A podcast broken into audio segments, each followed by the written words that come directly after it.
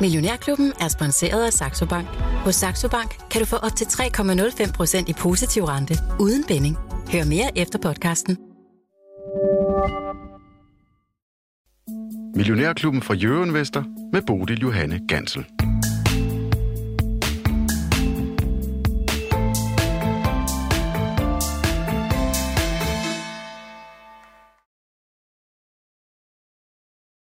Lytter med på podcast derude til anden del af aftens seance, hvor det altså skal handle meget mere om det, som vi plejer at tale om i Millionærklubben, nemlig penge. For os inden for det område, så er der altså sket et øh, gevaldigt sceneskifte de seneste par år. Det taler jo imod al sund fornuft, at vi skulle have negativ renter. Men det har vi jo sådan på en eller anden måde vendet os til siden 2009. Så har vi altså ligget og rodet rundt på nogle helt unaturlige renteniveauer, og måske er vi kommet til at lulle os lidt i søvn og vende os til det.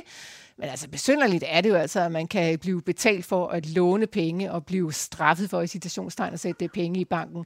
Så øh, lad os se, hvad der kan ske øh, på den front, øh, når vi kigger lidt længere ud i fremtiden. Vi kommer også til at tale lidt om, hvordan man så investerer ind i det her miljø, som vi altså befinder os lige nu. Og det kommer jeg til at gøre her med aftens panel, som altså består af Sten Jakobsen fra Saxo Bank, af Henrik Henriksen fra Petersen og Partner, og af Lars Svendsen fra Millionærklubben, og Svendsen og Tudborg, Giv dem lige en kæmpe hånd.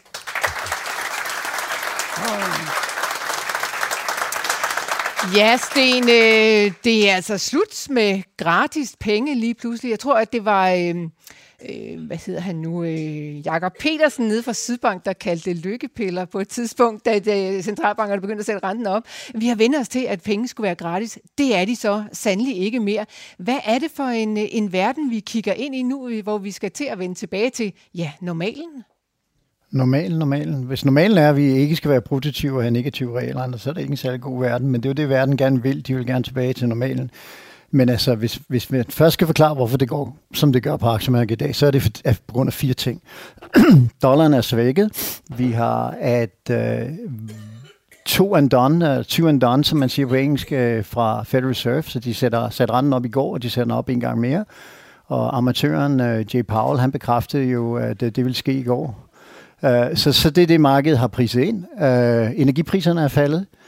Øh, og financial conditions, som er sådan ligesom den overordnede øh, måling af, hvor lempelig er øh, pengepolitikken i økonomien, er nu lavere er nu lavere i dag, end den var, da man begyndte at sætte renten op sidste år. Så det kan godt være, at vi sætter renten op med 4,5 øh, procent, men øh, faktisk er den måde, økonomien agerer i forhold til renter, i forhold til valuta, credit spreads er i dag lempeligere.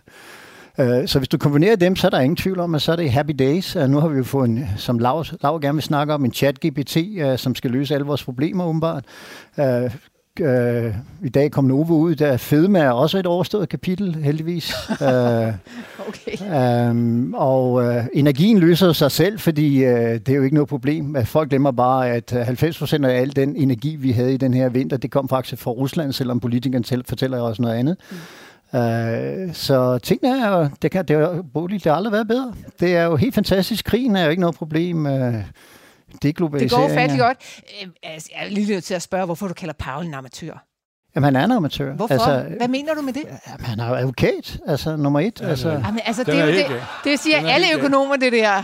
Jamen, øh, Altså, som, som man, som man passer på, man siger, jeg er sikker på, at der er advokater, men på amerikansk, så siger man jo, hvad, hvad er en god advokat? Det er en, der er død og ligger på bunden af havet. øh, men, men Sten, øh, har han ikke formået at styre USA sådan rimelig godt igennem øh, det her virvar, som vi har altså levet med i et stykke tid, og med meget, meget stigende og voldsom og høj inflation?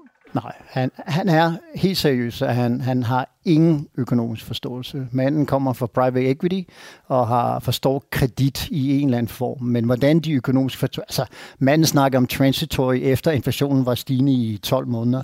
Jo, jo. Altså, måske den eneste, der er mere inkompetent, det var Bananka og Greenspan øh, kombineret, men men, men problemet er, at hvis du ser sådan rent økonomisk på det, så de økonomiske modeller, man har i Federal Reserve, de har 250 Ph.D.'er i økonomi, som intet kan forudsige.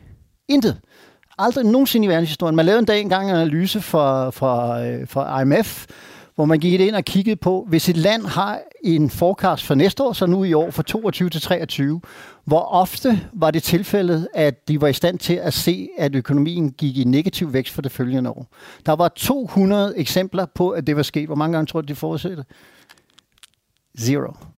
Hvor god er du selv til at forudse, hvad der skal ske på de finansielle markeder?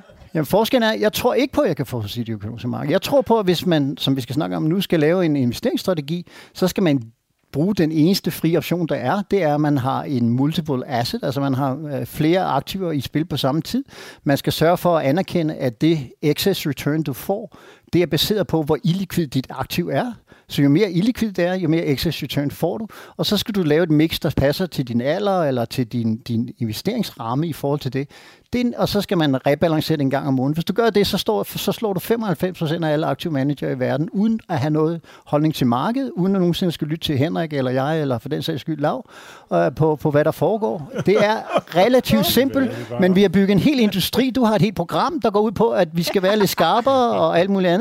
Men i virkeligheden så er metoden her, er, at du siger, vi skal have hvis du havde 25% i aktier, 25% i obligationer, 25% i råvarer og 25% i øh, ejendom, så er der slået 95 procent af alle, der forestår, at de kan forudse verden. Mm.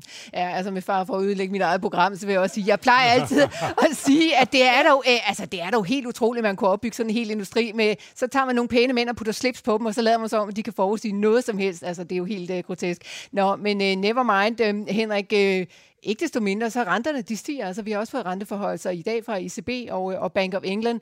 Øh, hvad er det for nogle implikationer, det får på finansmarkederne sådan øh, overordnet set?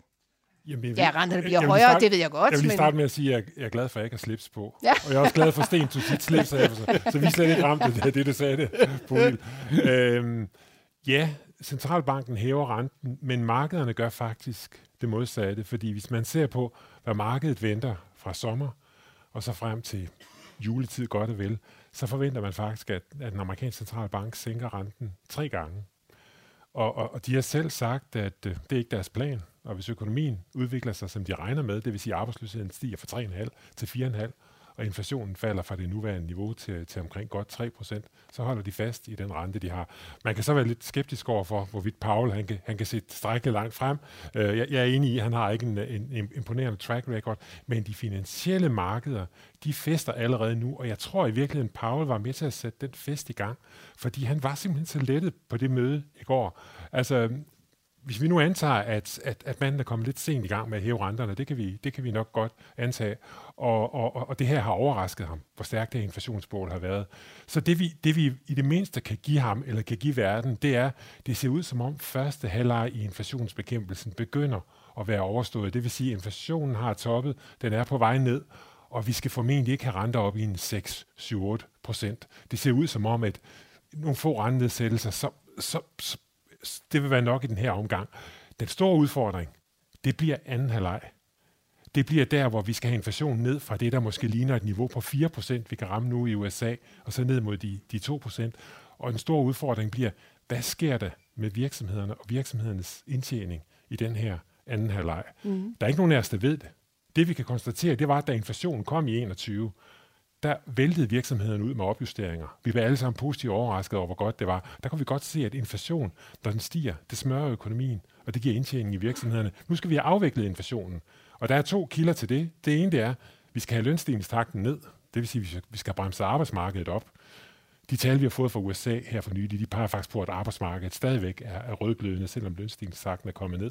Og så skal vi have virksomhederne til at erkende, at der er konkurrence om, om kunderne. Og det vil i virkeligheden sige, at centralbanken skal have bremset den her efterspørgsel. Så Paul var utrolig lettet over, at første halvleg er ved at være overstået. Han har fået knækket kurven, han får, han får det til at pege nedad, og så fester, så fester markederne, øh, markederne. Og det, jeg tror, der hvor jeg tror, at markederne tager fejl, det er i virkeligheden på, hvor hurtigt og hvor let inflationen kommer ned. For jeg tror, hvis det rentescenario bliver rigtigt, det, det markedet ser nu, så tror jeg snarere, det er, fordi økonomien bremser hårdt op, end det er fordi inflationen bare fordamper af sig selv. Så jeg tror, øh, rentemarkederne er kommet lidt øh, foran sig selv, og det er interessant at se den bevægelse, vi har haft her i januar måned. Renterne er faldet. Indtjeningsforventningerne til virksomhederne er faldet. Det kan godt være, at vi får at vide, når de amerikanske virksomheder kommer ud med regnskaber, så slår de med 1 eller 2 procent. Men, men det gjorde de også i første kvartal 2020, hvor der, hvor, der, hvor der var pandemi.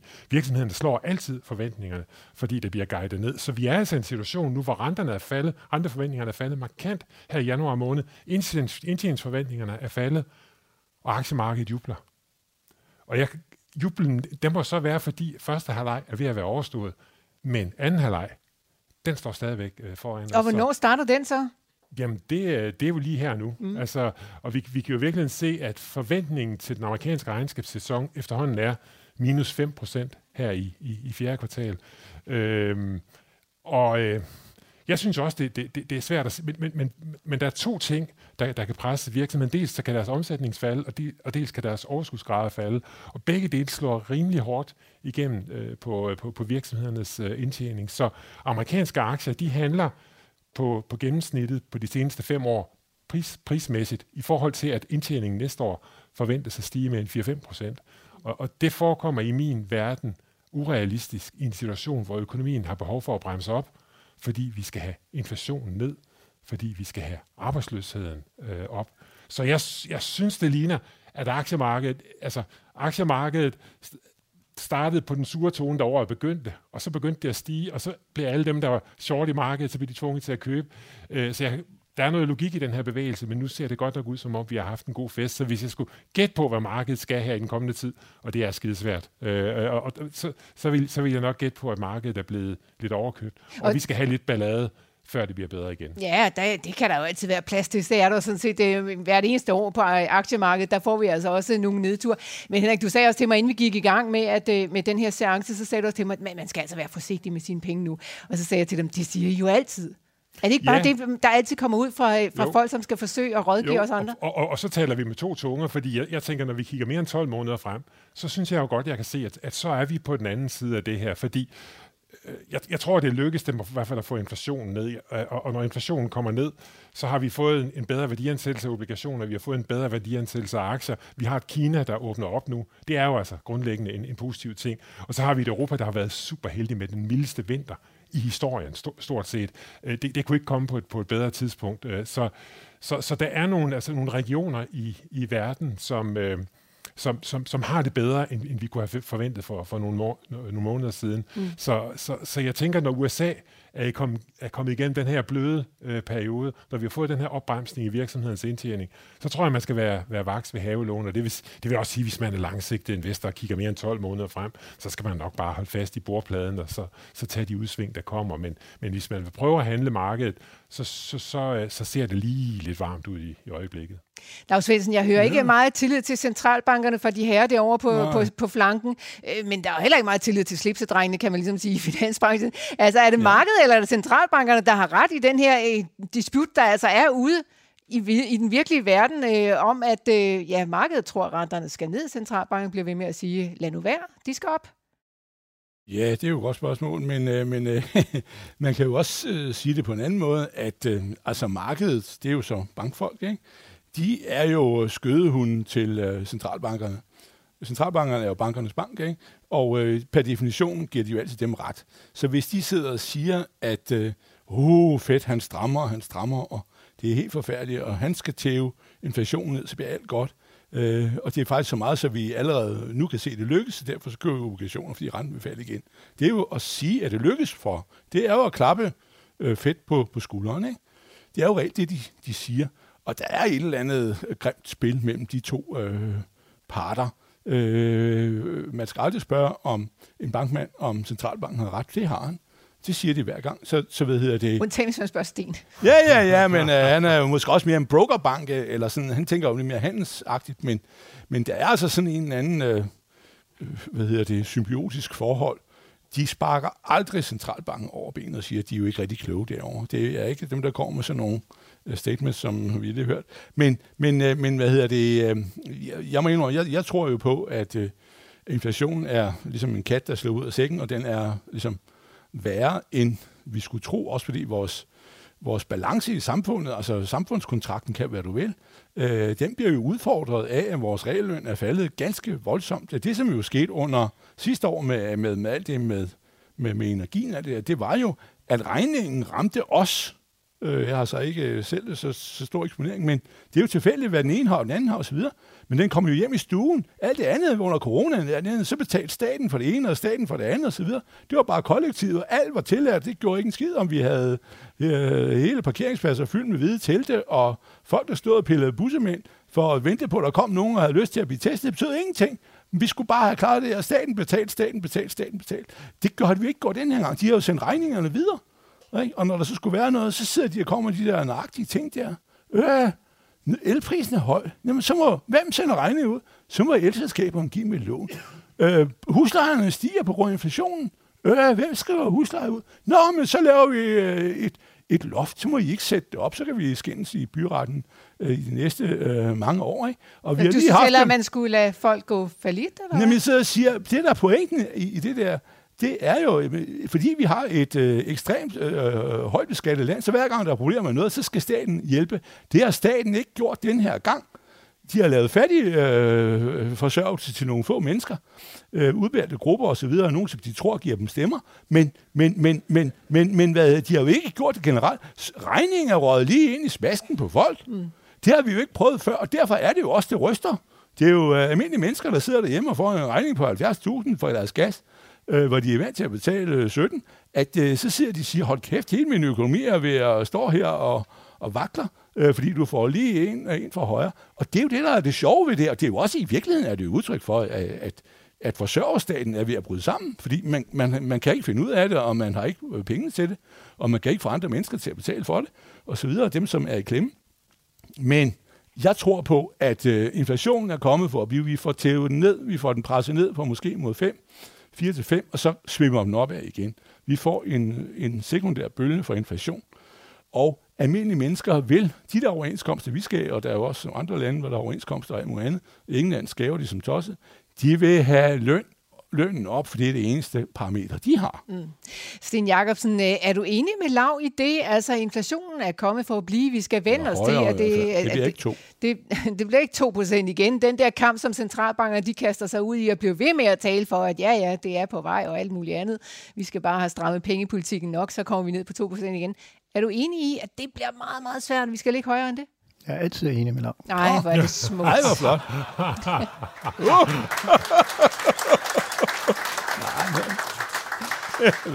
så, hvis vi, så hvis vi bliver i det scenarie, altså vi bliver ved med at skulle have høj inflation, og det slipper vi ikke af med lige for. Jeg tænker ikke, det er noget, vi skal have resten af, af, af vores dage, men, øh, eller hvad tænker du?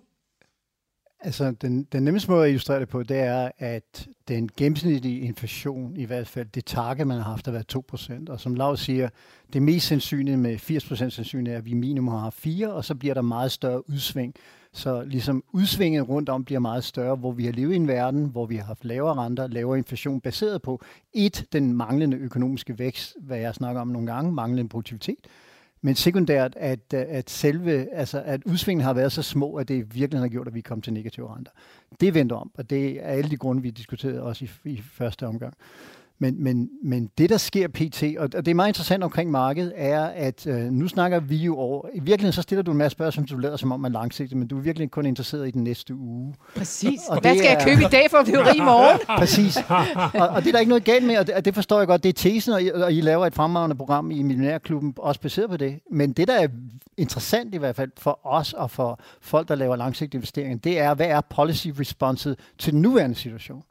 Og som vi ser her i dag, så har vi i, i dag i Saxo vendt vores kald til, at vi er at gennemgå en markant cyklisk fremgang i verdensøkonomien pt. Hvordan ved vi det? Well, hvis, hvis vi kigger på, på de anekdoterne, så kan vi se, at uh, øh, PMI i Kina stiger, og bare for at folk skal have en referenceramme, 1% øget vækst i Kina giver 0,25 mere vækst i USA og 0,35% mere i Europa. Hvorfor outperformer Europe? Ja, en del af det er i hvert fald, at Kina er en større øh, medvind, end det er andre steder. Så det er den ene, det er Kina og, og effekten på Kina. Så har vi det forhold, at øh, dollaren er svær, som giver vækst i resten af verden og giver en enorm momentum. Så har vi det faktum, at den monetære politik i finansielle termer er lempelig. Men aller, aller vigtigst, det er de der små ting, som vi snakker om hver dag. Hvis I kigger på et chart i dag for NTG, DSV, Kuhl Nagel, øh, UPS, transportindekset i USA, så eksploderer det ikke engang stiger, det eksploderer op. Og hvad siger det? En recession, hvor transportselskaberne stiger markant, Nej, det er ikke rigtigt det, der sker. Unempl- øh, jeg, jeg slås med mit team hver eneste dag. De fortæller mig, at der er en huskrise i verden. Øh, det er helt sindssygt. Vi er nødt til at kalde for en recession. Og jeg siger, ah, vent nu lige lidt, øh, morfar her. Skal vi ikke lige diskutere det her først? Ikke? Og så, så, så tænk på Er det Peter Garnry, du kalder morfar? Ja. Han er en intellektuel morfar. Udgangspunktet her er, som vi snakker om, vi har største overførsel fra den offentlige sektor til den private sektor i verdenshistorien aktiestartstidspunktet i 2022 er det højeste værdisætning nogensinde. Husmarkedet den højeste værdisættelse nogensinde. Opsparing den højeste nogensinde. Du kommer altså ikke til en recession med, at du har mega mange millioner stående på kontoen, og så er der fuld employment. Det er jo ikke den måde, det sker på. Og sjovt nok, når jeg så jeg får ikke nogen kredit nogensinde med de her unge mennesker for at have ret. Men nu kommer de jo så tilbage. Ja, det, det er måske lidt interessant, siger de, at i construction, altså i, i bygningssektoren i USA, er det den højeste beskæftigelse nogensinde. Samtidig med headline går, der er uh, yield curve inversion, der er kollaps i priserne og alt muligt. Hør her, 70 procent af alle uh, mortgages, uh, realkreditobligationer i USA er, er med fast rente. Så der er en køber boykot, og der er en sælgerboykot. Mm. Det falder markedet ikke på. Det kan godt være om 5-6 år, at det så er, kan betyde et eller andet, men her nu, folk er der hammerne ligeglade, deres gæld er faldet med 20-25 procent, hvis de har fast forrentet. Så husmarkedet kommer ikke til at gøre det. Labormarkedet har aldrig været stærkere. Og hvorfor er det det? På grund af IRA, på grund af øh, CHIPS Act, og på grund af Resourcing Strategic Thinking. Altså, vores største risiko er, at Fed har fejl om, og markedet har fejl om, at der kommer en recessionskald, og vi bliver nødt til at komme ned, som Henrik meget, meget elegant forklaret. Det, der sker nu, er, at verdensøkonomien accelererer og accelererer markant. Du kan se det på de der transportaktier, du kan se det på øh, øh chips, øh, på semiconductors, du kan se det på infrastrukturen, overordnet se det, de aktier. Det er alle de aktier, der kører. Og det er det rigtige sted. Hvorfor? Fordi det er realøkonomien. Det er den rigtige del af økonomien, der kommer ud og kommer i gang.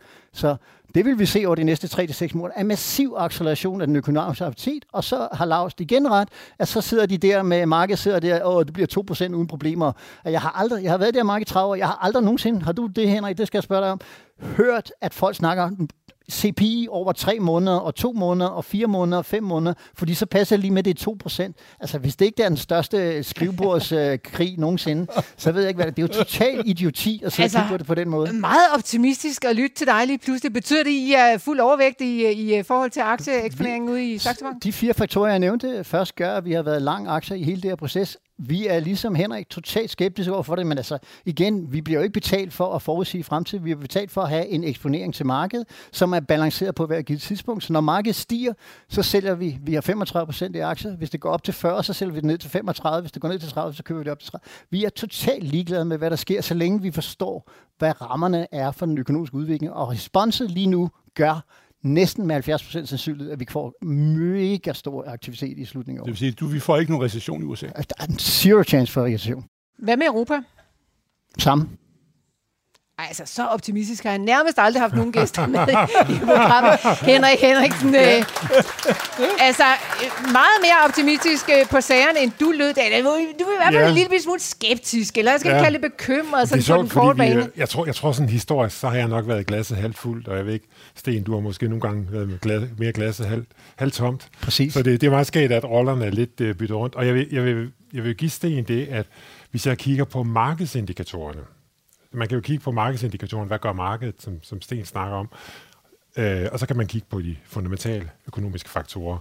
Problemet ved det sidste, det er i virkeligheden, at det er det, også økonomer godt kan lide, og nogle af de indikatorer bliver nogle gange lidt late.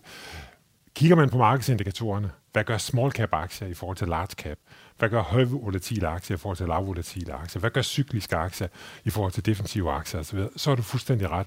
Så har vi haft et entydigt billede her i, i januar måned, at, at de her ting er, er blæst op og sender egentlig et, et, et købsignal til markedet. Og så samtidig, så sidder jeg og kigger på de her fundamentale øh, faktorer, som jo så kan man sige, at de, øh, nogle af dem reagerer sent, men hvis man kigger på ISM-indekset, som, som kom i går, det det, det falder ned. I det mindste er det typisk i hvert fald en samtidig indikator med økonomien. Hvis man kigger på noget, der hedder Leading Indicators for Conference Board, det er i hvert fald, hvis, hvis I skal holde øje med et økonomisk nøgletal, som ligesom kan sige noget om, hvordan går det i USA, og hvad siger de, så kunne Leading Indicators være, være noget at kigge på. Det peger entydigt ned, og det, og det plejer faktisk at bunde før aktiemarkedet, eller i gennemsnit før aktiemarkedet. Og jeg står ikke her sådan nødvendigvis at advokere for, at, at økonomien har ret i forhold til, til markedet, fordi det, vi skal have respekt for, det er, at at når vendingen er der, og den kan være, være der nu, det kan være, den kommer senere, når vendingen er der, så er aktiemarkedet altid foran. Og aktiemarkedet er altid foran, fordi aktiemarkedet prøver hele tiden til. Aktiemarkedet prøvede til af tre omgange sidste år, og, og, og, og blive afvist. De prøver mere ihærdigt til den her gang. Det vil jeg helt, helt klart give dig, øh, Sten. Og det kan også være, at, vi, vi, at, at det er vendingen, vi ser nu. Jeg tror så stadigvæk, det er ikke sikkert, at vi får en recession, men jeg tror, at vi får noget, der minder om en recession i virksomhedens indtjening, fordi det, der skabte inflationen i, USA, det var lønningerne, og så var det de højeste overskudsgrader nogensinde. Amerikanske virksomheder har aldrig i historien haft så store overskudsgrader, som de havde i 21 og starten af 22. Så, så de styrtdykkede under pandemien, og så eksploderede de op. Og der siger min logik mig, og der ligger vi stadigvæk over det niveau, vi havde før pandemien. Der siger min logik mig, at vi skal have overskudsgraden i de amerikanske øh, virksomheder ned, før det her inflationsproblem øh, bliver løst, og før Fed kan gå hen og blive lempelig. Det markederne har fejret nu, det er egentlig ikke udsigt til fantastiske earnings, fordi EPS forventningerne er blevet nedjusteret til virksomhederne. Det er det forhold, at Fed ikke længere er på krigsstien, øh, ligesom de var. Og, og, og den fest, den, den tror jeg måske, den har vi haft nu. Og hvis økonomien så følger efter de indikatorer, du nævner på aktiemarkedet, og som jeg helt klart godt kan, kan følge dig i, så, så, har vi, så har vi bunden bag os. Jeg kan bare ikke lide den her enorme divergens, der er mellem de ledende indikatorer i økonomien, og så det aktiemarkedet siger. Jeg, jeg sidder med en fornemmelse af, at aktiemarkedet stikker snuden lidt for langt frem, og gør det af den forkerte grund. Simpelthen gør det, fordi man regner med, at Fed snart er færdig med at hæve renterne, og meget snart vil sænke dem. Øh, man skulle gerne gøre det, fordi man tror på indtjeningen. Og det kan så også være, at det er det, det der viser sig. Men, men så jeg er nok der, hvor jeg tænker, på kort sigt, der vil jeg være forsigtig. På plus 12 måneders sigt, er, ja, vi, er, vi, på, er, vi, er vi på samme side? Ja, ja, ja. vi er, men jeg, jeg er også nødt til at kvalificere. Det eneste, jeg snakker om, er økonomien. Jeg har ikke snakket om aktiemarkedet, fordi præcis som jeg også ved af Lav, så jeg hørte dig, jeg var det jo torsdag sådan noget, hvor du var ude med sådan lidt grandman ja, ja, ja, ja, ja. Altså ja, det, jeg siger, bare så skal du få lov at ja, ja. Det, jeg siger, det er, at økonomien forbedrer sig. Men det, hvad betyder det effektivt? Det betyder, at Fed er bagud, og Fed er nødt til at sætte renten op igen, at inflationen er højere end markedet forventer. Det er ikke en god historie. I virkeligheden, så er vi efter min mening, sådan, hvis du skal lave en analogi, så er vi tilbage i starten af 2022. Der er ikke nogen inflation. Alt er transitory. Det er, der er medvind på cykelstien. Jakob, uh, whatever, er genvalgt til Folketinget, så vi for mindst får nogle fornuftige mennesker derinde. uh, Jakob Havgaard? ja.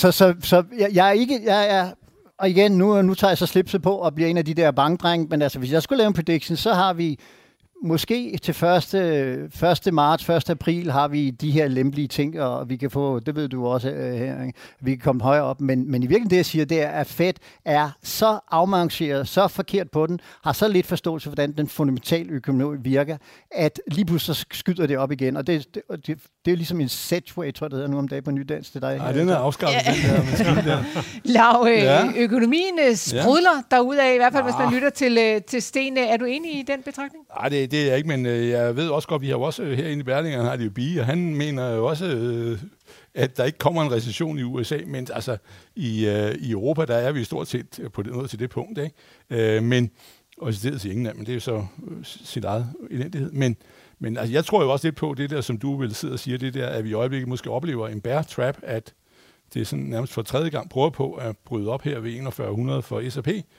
og det kom jo på 4800, så sådan gået sådan nogle, så har vi også sådan en ned igennem, og så en linje, ikke? og den er det så nu hoppet ud af, opad. Men det er sådan en simpel udgave af det, men på 3800, hvis den kommer derned, der er 8 procent, så er det bare rot. Så skal vi i 3200. Men, øh, tror jeg nok, det siger sådan nogen, der har forstand på det der, at... Øh, det er du ikke, eller hvad? Jo, lidt Nå. har jeg, men det er jo, øh, det er jo sådan lidt at lade sig forlede af nogle, nogle ting at gætte på. Der. Men jeg mener bare, at, at problemet er lidt, at... Øh, Altså det er jo der, hvor jeg er, er bange for, for, for amerikanermarkedet. Det er jo det der med, at det, det har jo alt for stor vægt. Altså de der 68 procent, som de indgår i Morgan Stanley's indekset, ikke? det er jo, øh, jeg mener, de ikke burde indgå mere end 40. Øh, det er sådan normativt, altså at sige, hvordan burde verden se ud, ikke? Men, øh, men hvad hedder det, deres økonomiske andel, det er 25 procent af BNP i verden eller sådan noget, men USA, men, men, men altså, den er alt for stor, og det er jo alt det der IT, ikke? Og, og det vil jo ikke dø. Øh, selvom Tesla har været nede og, og, og vinde, og så er den jo kravlet op igen, og så videre. Det kører stort set hele... Øh, det vil jo ikke dø, det der snak. men, men, det står fortrydelse for Lars Svensson. Ja, det er ja. det jo, fordi når man, det er det, der er den store øh, isolerede del. Også fordi, altså, vi, vi er jo... Altså, inflation må jo lære os, at, at der er brug for rigtige ting. Det er jo rigtige ting, folk efterspørger. Det er jo ikke et Microsoft-program, men og, og når vi skal, den, og det er også derfor, nu kommer den lange, det er, altså alt det der med en grøn omstilling, der, det kommer til at koste kassen.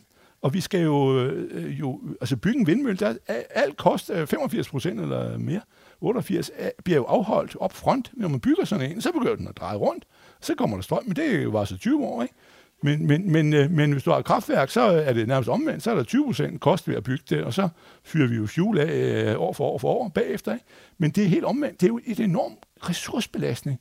Og i erhvervslivet er der noget, det tror jeg virkelig kommer, når, der bliver, når vi får fred i Ukraine og alt det der, og verden skal i gang igen, så er der altså et meget stort investeringsbehov ude i rigtige virksomheder, som vil øh, har udskudt og udskudt og udskudt, og der er jo kommet jeg ved ikke, hvor mange nye, og meget er der er så IT-lagersystemer øh, og øh, ordrestyringssystemer og alt muligt andet, de skal kunne bruge. Så der kommer en meget stor erhvervs, altså almindelige kommersielle erhvervsinvesteringer. Det vil komme et gevaldigt opsving i. Det har været udskudt. Så vil der komme takeovers, hvor man æder hinanden. Det er det, i gang nu med Christian Hansen og Novo Science, men det er så en, øh, er kun en lille del. Ikke? Der kommer masser af takeovers. Og så øh, kommer hele den der grønne, og den grønne er jo så stor, i investeringer. Ikke? Jeg vil fortælle en anekdote, nu er jeg anekdotisk viden. Øh, den der, hvis vi så ud til, øh, til øh, Antislagsbyen, som var meget hyggeligt at besøge ude i Holbæk, så det var vi en gang, så vi betalt for sådan en mand, der fortalte om det. Så fortalte han, at da man øh, efter krigen, så skulle hver bundmand jo have sådan en lille grå Ferguson, ikke?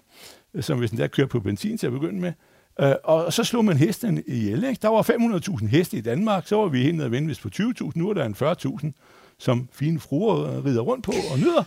men men andet, andet gavn gør det ikke. Øh, men men, men, øh, men der var det faktisk sådan, at øh, dansk landbrugs øh, øh, produktionsmængde, den voksede med, med over 5 procent, fordi øh, hestene, de åd jo, øh, jeg ved ikke hvor meget, og så i stedet for, så skulle der puttes øh, benzin på Ferguson. Det er ikke engang øh, løgn. Så var det selvfølgelig noget andet. Man købte en anden vare, fordi det var en Ferguson, der skulle have benzin og ikke øh, ja. havre til hesten. Snallen men, men, men det er jo lidt den samme nu, at, at når vi kommer ind i den der, vi bliver formentlig, øh, det er også derfor, jeg tordner om alt det med CO2, som ingen kan bevise, ikke?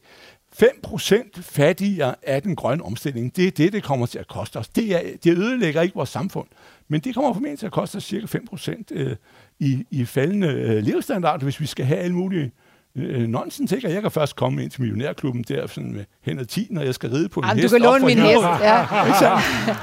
Men, okay, og så er jeg jo helt øm i røven, når jeg kommer frem, ikke? Så, det, det er ikke nogen skade til at være øm i røven, Lars men jeg, jeg, jeg fornemmer en sådan en, en, en, en lidt divergens i forhold til optimisme. Altså, nogle er meget optimisme, og nogle er sådan lidt mere forsigtige. Øh, spørgsmålet er jo i virkeligheden, hvad skal vi investere i i det her perspektiv? Altså, der er meget usikkerhed. Der er, vi ved ikke, hvad der sker med inflationen sådan for alvor. Hvad skal renterne? Hvor ender de henne? Sten, hvordan investerer man i det her miljø, som vi er i?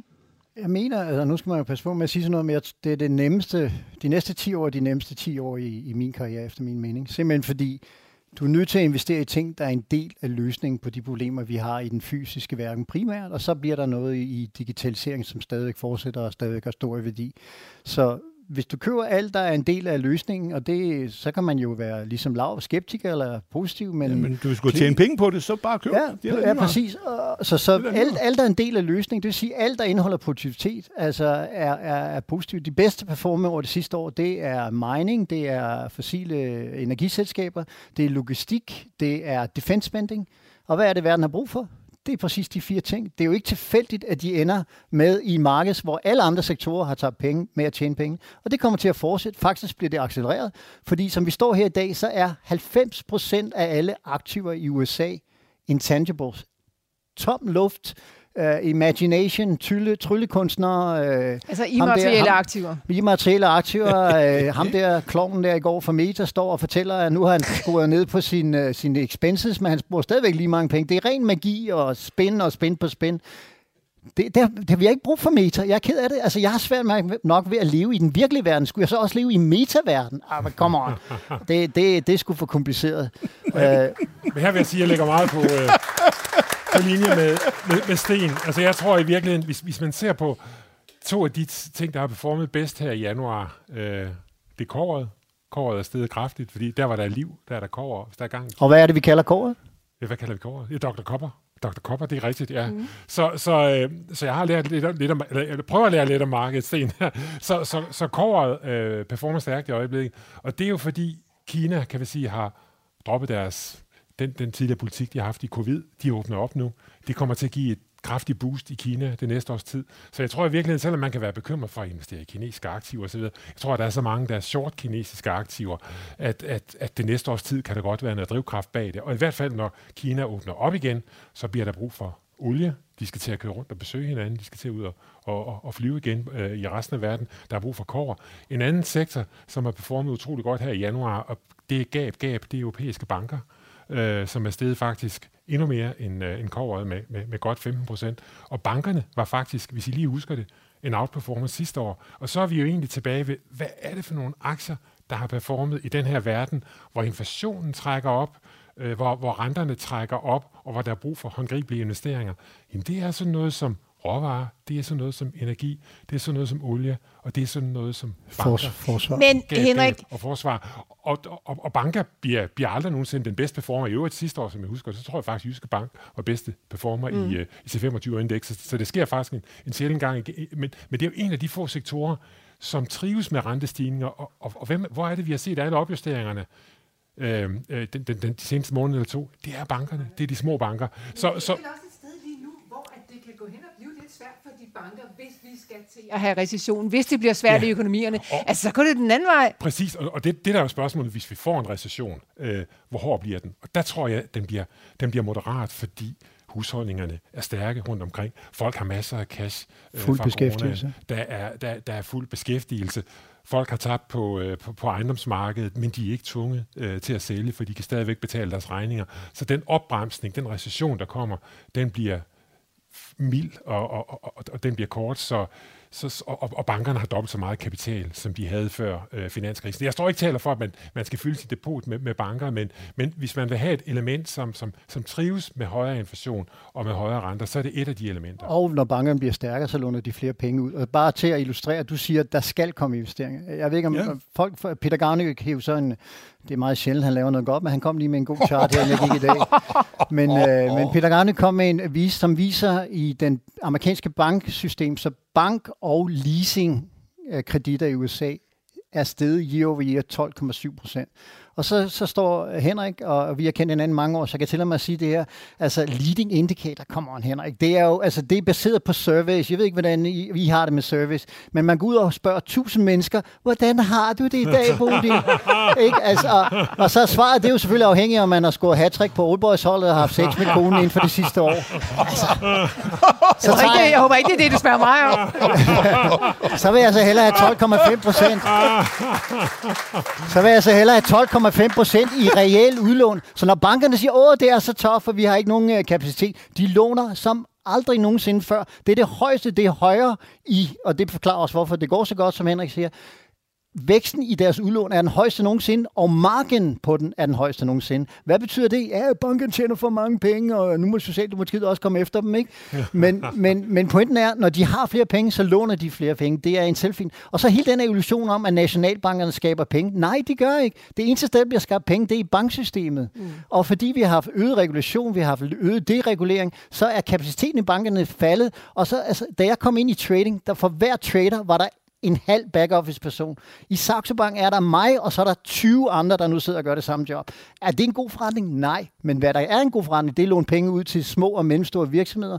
Så glem de, øh, de der øh, surveys om mormor og morfar, og gå ind i, hvad der reelt sker. Og det er derfor, vi er så bullish på økonom, økonomisk vækst og den cykliske vending. Og når jeg siger, at Kina har højere PMI, og, og Tyskland har højere IFO, hvad er der kendetegnet Kina og Tyskland? Det er de to største eksportnationer i verden. Så det er jo ikke, fordi resten af verden er på vej i en recession. Det er jo, fordi verden er ved at accelerere, at det sker. Så banker ja tak øh, i depotet, og så var jeg altså inde på, på råvarer også. Men altså, øh, hvor længe kan den cyklus blive ved med at køre sådan en råvarecyklus der? Indtil supply and demand møder hinanden, og der er backwardation. Altså backwardation er, at kurven bliver, falder. Altså det koster mere at købe spot, end det gør ude i fremtiden. Så du, udover at du, verden mangler råvarer, så bliver du betalt mellem 5 og 8 procent for at være lang i råvarer. Så hvis du køber sådan en som en Vescos uh, DBC, så ikke alene er du lang et produkt, som hele verden skal bruge, men du bliver også betalt 5-8% for at have risikoen, mens du gør det. Så du peger altså på en ETF, men øh, hvordan kunne man ellers investere i det? Altså, du kan jo købe, øh, du kan købe øh, nogle af, af de store mineselskaber. Altså, de har en PE på 7, de har en uh, free cash flow yield på 15, og deres tilbagekøbsprogram gør, at hvis du køber en aktie i dag, så er den fuldt tilbagebetalt inden for de næste tre år. Altså, det er jo, altså, Shell i dag kommer ud med det højeste tal nogensinde, bomber hele deres øh, uh, dividende op og et tilbagekøbsprogram, som er massivt altså, det er jo næsten umuligt, hvis man har ud og tage penge i, i mining og, og Men til gengæld så tager de deres øh, små kapsler med uran, nogle af dem, ikke? Ja. Men så det, det, det, der er jo også inter- interessant at se, det er jo i virkeligheden, at vi mangler, vi, vi mangler fossile brændstoffer nu, hvor, hvor Rusland har lukket ned, vi har lukket ned for, for, for Rusland. Men der er ikke rigtig nogen appetit på, at vi selv øh, investerer den vej rundt. Vi vil hellere løse det via den grønne omstilling. Og, og, og der vil min påstand være, at, at den der depeche er altså ikke klar til at blive, blive afleveret endnu. Øhm, men den manglende appetit på, på investering i fossil energi, som man jo godt forstår, den betyder også, at udbudssiden er blevet udsultet. Det betyder, at der er en enorm kapitaldisciplin hos råvareproducenter, men, men især også hos, øh, hos olieproducenter. Og, og det betyder i virkeligheden, at, at når, der, når der kommer et efterspørgselsrespons, som der nu kommer fra, fra Kina, så vil du se en opgang i priserne, og det tager rigtig, rigtig lang tid at bore et nyt hul efter olie, eller, eller skabe en ny mine. vi, vi kan jo se elbiler, om det så bliver løsningen eller, eller ej. En elbil, der er dobbelt så meget kår i den, som der er i en almindelig bil, og, og når du skal have lavet en elbil op, det kræver også masser af kår. Så, så den verden, vi går ind i, kræver masser af råvarer, men pensionsselskaber øh, har ikke meget appetit på at investere den vej, og, og, og virksomhederne reagerer på det. Og det vil sige, at der, der opstår en mangelsituation, så det kan tage rigtig lang tid, før det der udbud kommer til at møde efterspørgselen. Så det kan godt være en trend, der er ved os i en, en, en årrække. Jamen, det, det, det, det, jamen det altså, ja, kig på den der, gå hjem og find MSCI, ikke bare Google, så kommer der sådan en side op to, hvordan er hele verdens aktiemarked struktureret, og det dækker nogenlunde, hvad det er. Øh, og der kan I jo se det der, det er jo helt vanvittigt, øh, så meget, øh, altså IT og alt det der, det udgør, øh, hvis vi så, så Amazon og Tesla grupperet nogle andre steder, det er 30 procent af hele verdens aktiemarked. Ja, der har vi været lav. Nej, men du kan jo se det der, og det, pointen er, at de reale sektorer er meget, meget, meget små. Jeg tror, at energi udgør 4 procent. Øh, øh, af, af verdens aktiemarked. Og det er jo det, der er balladen, at når, når øh, ligesom vi vender tilbage til realøkonomien, nu skal vi have det her til at, at fungere, og vi skal ikke sidde og fryse hjemme i, i lejligheden, ikke? jamen så er der brug for rigtige ting, og det er jo ikke, at vi tænder for en computer fra HP, så den kan sidde og varme os lidt. Altså, det, det, det, øh, det, det, nå, men det, det, er jo, det er jo fuldstændig skævt, og så er der skal investeres, og, og selv mineselskaberne er jo også øh, lidt langsomme, øh, siger FL Smith i hvert fald, med at få gearet op, fordi de sidder også der og siger, ja, men øh, hmm, vi, vi skal jo heller ikke være alt for aggressive, for så kan det være... og, og, det, og Lav, det du ja. siger, der er i virkeligheden det bedste eksempel på, hvorfor verden godt kan tåle højere renter.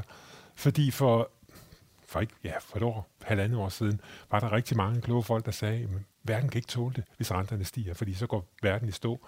Og så kiggede de på deres eget parcelhuslån, og så tænkte de, at hvis ikke, hvis ikke folk har råd til at købe en nyt parcelhus, så bliver der ikke investeret, så går verden i stå.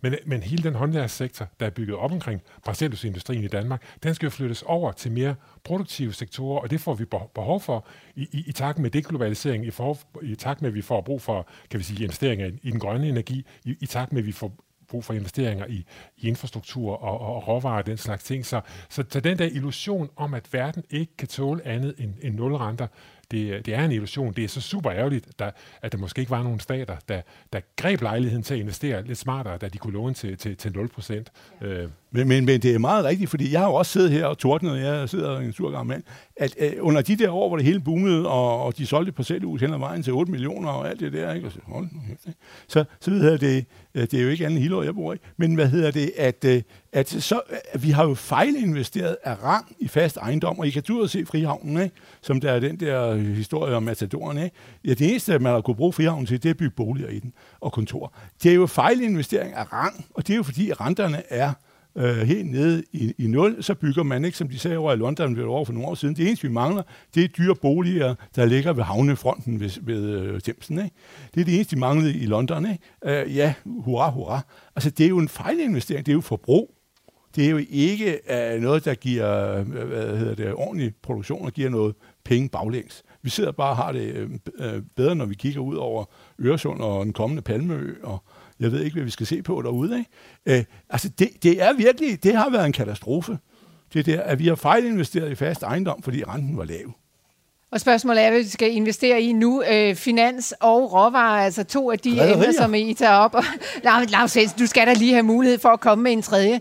Rædderier. Ja, ja, ja. Du kan se min portefølje. Det er jo noget af det eneste, der er værd at putte ja. penge i, fordi de har jo, jo gyldne dage. De har ikke klaret sig så godt her i jo, 23. Ja, de har haft en lille smule, men det var da fantastisk sidste år. Øh, øh, hvad hedder det, jeg har jo betalt til et par stykker på, på skattevæsenets øh, pensionskonto. Ja, vi siger tak. Men, men øh, hvad hedder det? Øh, det er der ikke så mange, der gør øh, i år, så tak for nej, det. Nej, nej, nej. Men hvad hedder det? Øh, nej, men det var jo fantastisk år sidste år, og, og jeg, jeg tror jo, at øh, faktisk det kører videre her i år, og hvis der er brug for reale sektor, alt det der, de sejler jo russerne, alt det der med olien, boykot af det, nej, nej, de sejlede jo bare til Indien eller til, til Kina, og, og, og hvor de ellers skal have nogle gode venner hen af, ikke?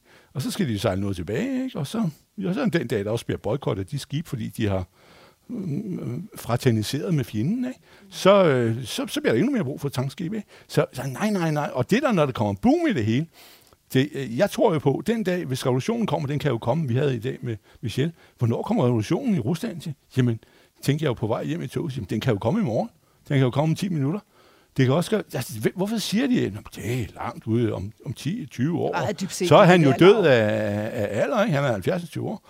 Men, men hvad hedder det, uanset om han er Putin 1, 2 eller 3, men hvad hedder det, at, at, øh, at hvad hedder det, øh, så, så, så hvis, det, hvis det hele vælter i morgen, så skal vi jo alle sammen de der penge, som vi taler om, der er både i Danmark, der er 300-400 milliarder for mange penge, der står klor, og i USA, det skulle det være endnu mere siger de, øh, jeg ved det ikke, så skal vi ud og skurke, øh, øh, brænde kassen af, ikke? Så det bliver bliver til gengæld en voldsom øh, misundelse, fordi så er der nogen, der har penge. Ja, men det bliver også til at blive en fest øh, til den tid. Så bliver der gang vi, vi skal desværre til at runde af her for, øh, for den her øh, omgang debat op for scenen af. Tusind tak til Sten Jakobsen, til Henrik Henriksen og til Lars Svendsen. Giv dem lige en stor hånd. Og tusind tak til jer, der var mødt op her i aften. Øh, det var en øh, fornøjelse at lige at snakke med jer, og ja, vi bliver altså hængende lige sådan 10 minutters tid, så I kan bare komme op og hilse, hvis I har lyst til det. Og ellers så kommer der altså mange flere arrangementer i løbet af hele året i 2023. Øh, vi laver 10 i alt i løbet af 2023, og I kan holde øje med euroinvestor.dk-arrangementer, hvis I har lyst til altså at komme her ind i Pilestred og høre os live. Tusind tak, fordi I kom.